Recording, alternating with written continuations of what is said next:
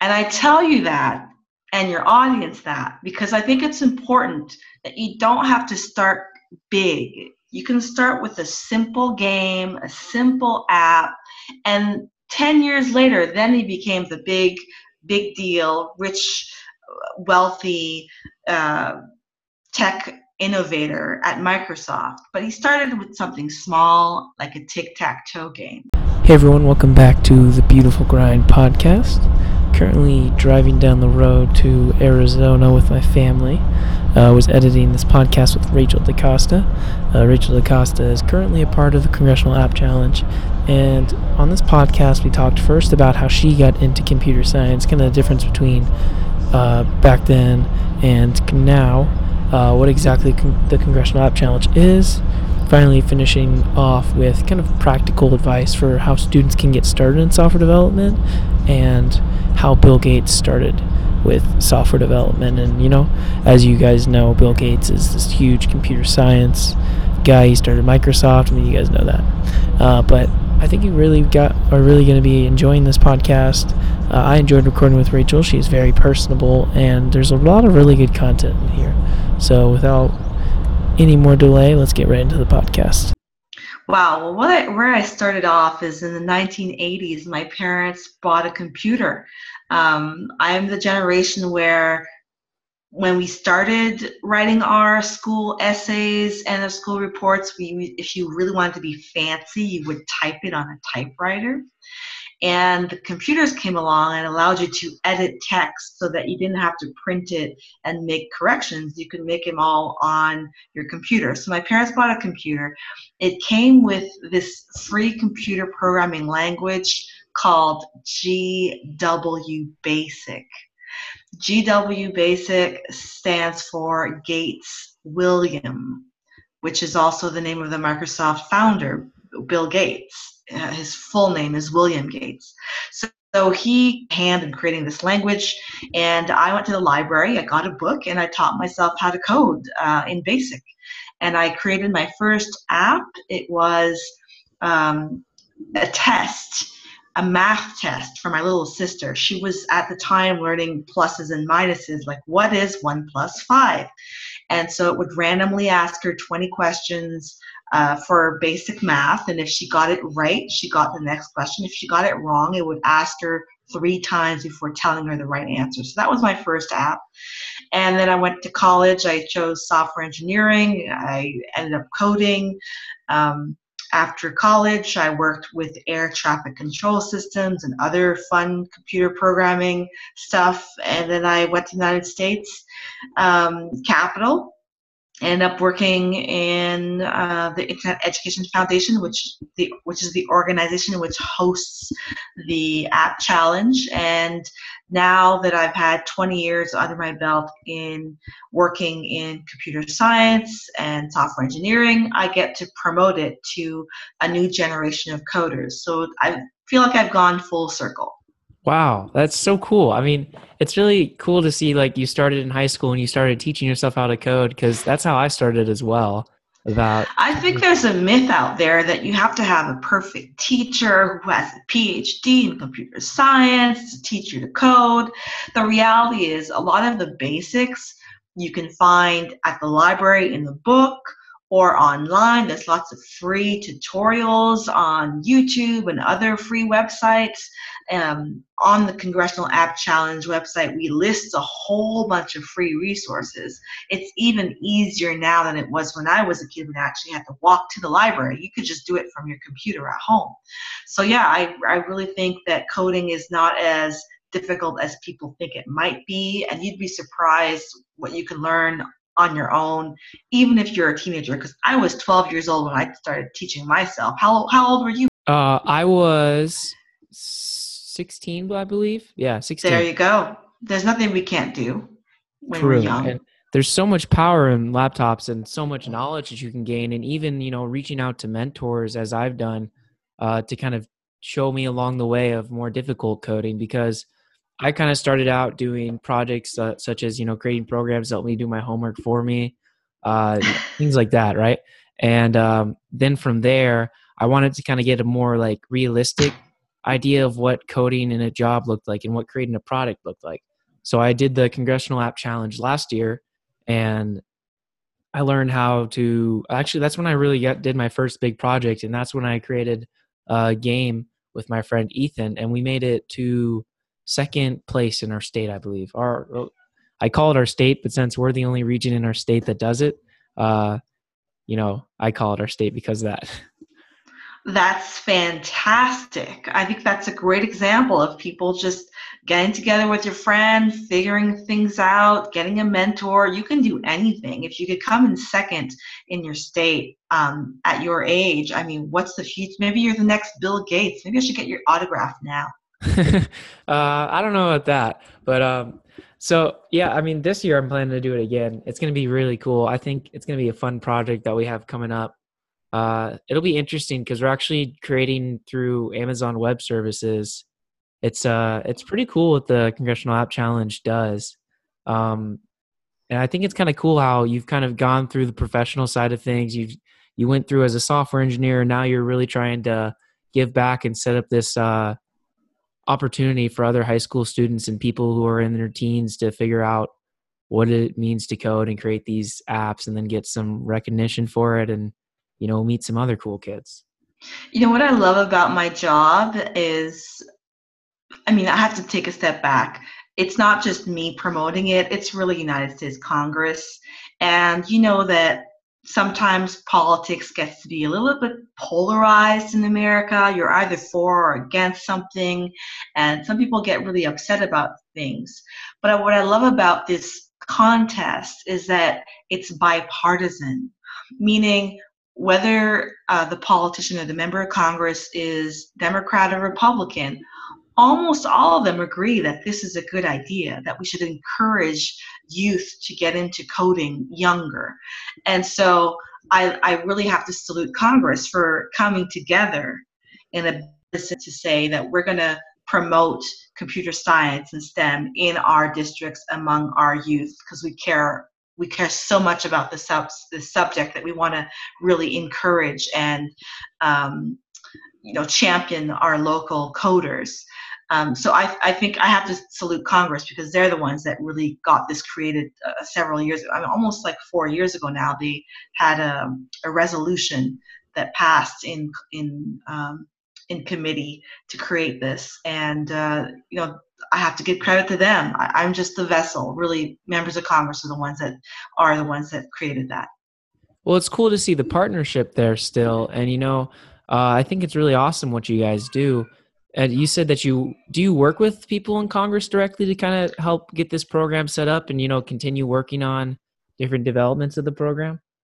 Definitely. I mean, we're in our fourth annual contest this year, 2018. So every year there's more and more members of Congress who are interested in um, hosting a challenge in their district. Sometimes, as you know, um, Congress is a changing environment, meaning people retire, new congressmen and congresswomen um, get elected. So sometimes it's getting new people kind of initiative to what this what's going on how this works so yeah we do um, my colleagues and i do work with members of congress with their offices both in washington d.c and in their local districts to get them um, familiar with the whole project. And what I can say is that sometimes members of Congress are a little bit confused because they're like, uh, you know, is is coding really in my district? I'm not in Silicon Valley. I'm not in New York.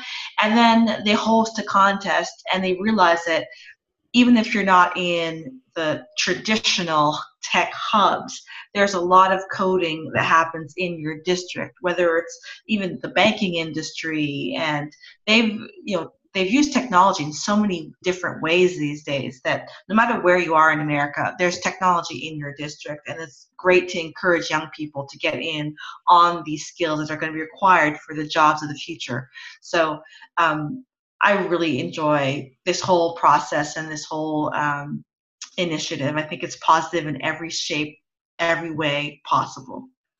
Well, yeah, I mean you know, I can understand how, you know, members of Congress may not be aware of what tech is in their uh, congressional districts or, uh, you know, even what the program would be promoting.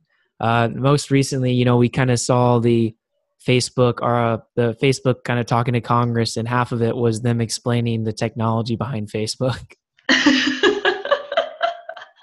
yeah, I mean that's the reality is that not everybody, ha- especially members of Congress, you know, there's very few of them who have a computer science background. I think there might be even one or two.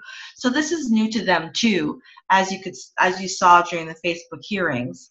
And the Congressional App Challenge plays a role along with the youth who participate in showing members of Congress that this is really something that's everywhere in America, not just in Silicon Valley. So I'm going to salute you by you participating. You also were part of that um, that process of getting members of Congress to understand that this is really everywhere. I want to also add that you know rural America. Some people might think that those are the places where nobody's going to care about tech. But a lot of things that farmers do these days are technology focused. You know, I've I've seen these automated machines that either cultivate crops or put um, you know they put water on crops automated based on the weather that's the weather patterns that predicted or the temperature outside. You know a lot of that is automated through technology. So no matter where you live even in the rural farming areas of america there's tech there too yeah and to touch on that note uh, i actually know this guy neil milet he runs a pretty big farm and it's really cool i mean whenever you go to see his farm right so you'll walk up and he'll just be sitting there, you know, to greet you and he'll be like, Hey, what's up? And then you'll just see tractors running around his field and they're running themselves. And you'll see wow. all the, like all this automation that's been, you know, implemented into his farming. And, you know, he'll still hop on from time to time because he really likes the sunrise and sunset and to, you know, view the Indiana skies, as he says. Uh, but it's it's really cool to see, you know, how there's that tech tie into farming and you know, as you look all around farming, there seems to be, you know, tech is exploding into that industry almost as it often does in the many industries. And it's really exciting to see the growth there and the opportunities that are there. I totally agree. I totally agree. Tech is taking over everything. Now, I'll share a little bit of an anecdote. Um, I wear insoles in my shoes because I have funny feet. and the last time I maybe like five years ago, the last time I went, they had to make a whole cast of my foot. It was really heavy, and then you have to walk around with this heavy cast of your foot whenever you want a new pair. But when I went to the uh, the foot doctor last year, they took about five pictures of my foot, and the pictures were inputted into this software and they made a mold of my foot digitally in minutes. And I just thought, wow, they've even used technology for this to make it a lot faster, easier, more efficient. And I can't imagine what you're going to do, Brady, in the future with your newfound programming skills, what that's going to look like in 10 or 20 years when you're the ones creating new things to make my life more efficient. yeah. Well, even now, like, you know, using Amazon's framework, AWS, there's so much, you know, power there. Because 10 years ago, to do what I do on a daily basis uh, would cost over $3 million just to set up. Whoa. Um, so it uses what's called a Lambda function, right? And uh, this is on, again, the AWS framework, and you can create mobile apps in under 24 hours. You can uh, utilize really scalable databases and the technology is really exciting and you know if you find an interesting enough problem then you can really uh, pursue anything you want with that any type of solution that you want with that because one the technology is so powerful and accessible it's free uh, and it's just you know as long as you have creativity and you have some perseverance and you can go through the process of creating something then you know really the sky is the limit there that's amazing. I am not 100% familiar with AWS, although they are a sponsor of the Congressional App Challenge. As you know, you get a whole bunch of AWS um, voucher points for if you win your district. So um, I think it's fantastic, though, that you've been able to use AWS to further your um, computing uh, engagement. So I myself look forward to using that on my personal projects. I have another quick anecdote that might be fun for your audience. Um, everybody knows who Bill Gates is, right? Yeah. Well, he started coding when he was a teenager. I think he was about 13 or 14. Do you know what his first app was? I think I read an article that was like something about note taking or something. I'm not certain though. I read that it was a tic tac toe game. Oh. That you would play with the computer. And I tell you that and your audience that because I think it's important that you don't have to start big. You can start with a simple game, a simple app, and 10 years later, then he became the big, big deal, rich, wealthy uh, tech innovator at Microsoft. But he started with something small, like a tic tac toe game. So I like to tell that to people because sometimes it gets a little bit daunting when you start coding and you think you're going to start by building some, the next spaceship or something. Start small, just like Bill Gates, and then build on that.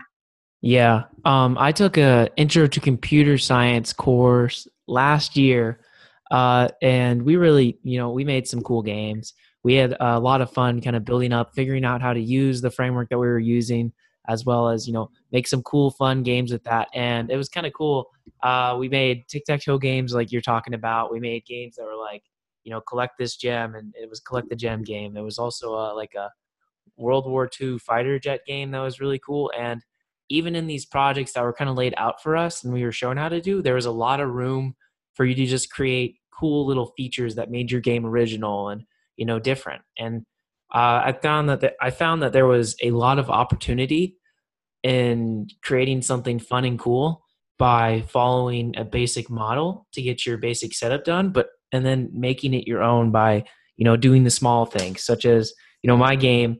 Uh, traditionally, the game was only made to run in one direction, which was forward. But I made mm-hmm. it so my game could go in any direction, and I would have enemies spawning from different directions that I could go after and chase. And there are special items that I added. There, it was all these cool different things that we added. What I love about computer science is that it's more than just coding, that there's a little bit of artistic creativity that comes in. There is presentation skills because once you build your app, you have to present it to potential clients or your teacher or your friends. And that means you have to learn to speak clearly and present it. There are so many skills that go into making a game. And I think the Congressional App Challenge is a great vessel to build all of those skills, not just coding, but presentation, public speaking, art, because I think making the app your own and adding those uh, extra features is really a, a, work of art that you're working on, like a bit of a Picasso. If, if, if I say my opinion, I think it's a bit of a Picasso move. So, I mean, congratulations on doing that. I encourage everybody listening to do that also. Yeah, and uh, kind of just to close up for anyone, uh, how can they get involved in the Congressional App Challenge? You know, what would you recommend them to do, whether it's reaching out to mentors or even like a project idea? Because, you know, it can be a daunting task to just start something completely new, and it can be a little frustrating when you hit your first obstacle that you can't exactly figure out. Well, first of all, I first encourage people listening to go to our website, congressionalappchallenge.us. On our website, you'll find free resources to learn to code. Um, and I would also check out YouTube for tutorials on how to do stuff. And then there's a couple of websites, I'm sure you know what they are, Brady, that, that give you um, ideas when you get stuck. You go to this website and you might find the solution. You know which one I'm talking about? I'm thinking Stack Overflow, GitHub, That's right. or some other thing. That's right. Stack Overflow is one of my favorites, GitHub too. So whenever you get stuck, you're probably not the first person to get stuck on this problem. If you Google it or look look on Stack Overflow, you might find somebody who had the exact same problem that you had, and you read for the solution. Um, and I would get registered as soon as possible because the deadline is October 15th, so that's in about a month. It's coming up very quickly. Just know that we accept apps that are not complete. If you have it half done, that's okay. Um, also, know that you're only competing with people in your congressional district. So you're not competing with all of America, you're only competing with other coders in your district. So your chances of winning are in, in your district are a little bit higher because we don't just have one winner for the whole country. We have one winner per congressional district. For I mean the maximum would be I guess 435 winning teams because that's how many uh, congressional districts there are. So I know that you're gonna if you're starting out with coding, you will get stuck You'll spend some time on something you won't be able to figure out right away. I suggest strongly, this is an exclusive on your podcast that I'm telling the world for the first time on any podcast. What you need to do when you get stuck is pause, step away from the computer, take some time out to pause so that you can just, your brain can take a bit of a break. Number two, is persevere. So after you take a pause, you come back and sit down in quiet space and think about it. And the last thing I want to say is that the skills that you're going to learn from getting stuck and getting unstuck, you're going to use for the rest of your life. Because life is going to be full of obstacles where you get stuck on some kind of problem, whether it's school, whether it's work, whether it's with friends. You're going to have to take a pause, reflect, and come back with a fresh perspective on those problems. So these are the skills that you're going to use for the rest of your life, coding or not. So I encourage you to get started and whatever you build, even if it's half done, please submit it. We're happy to encourage all youth to get started on coding.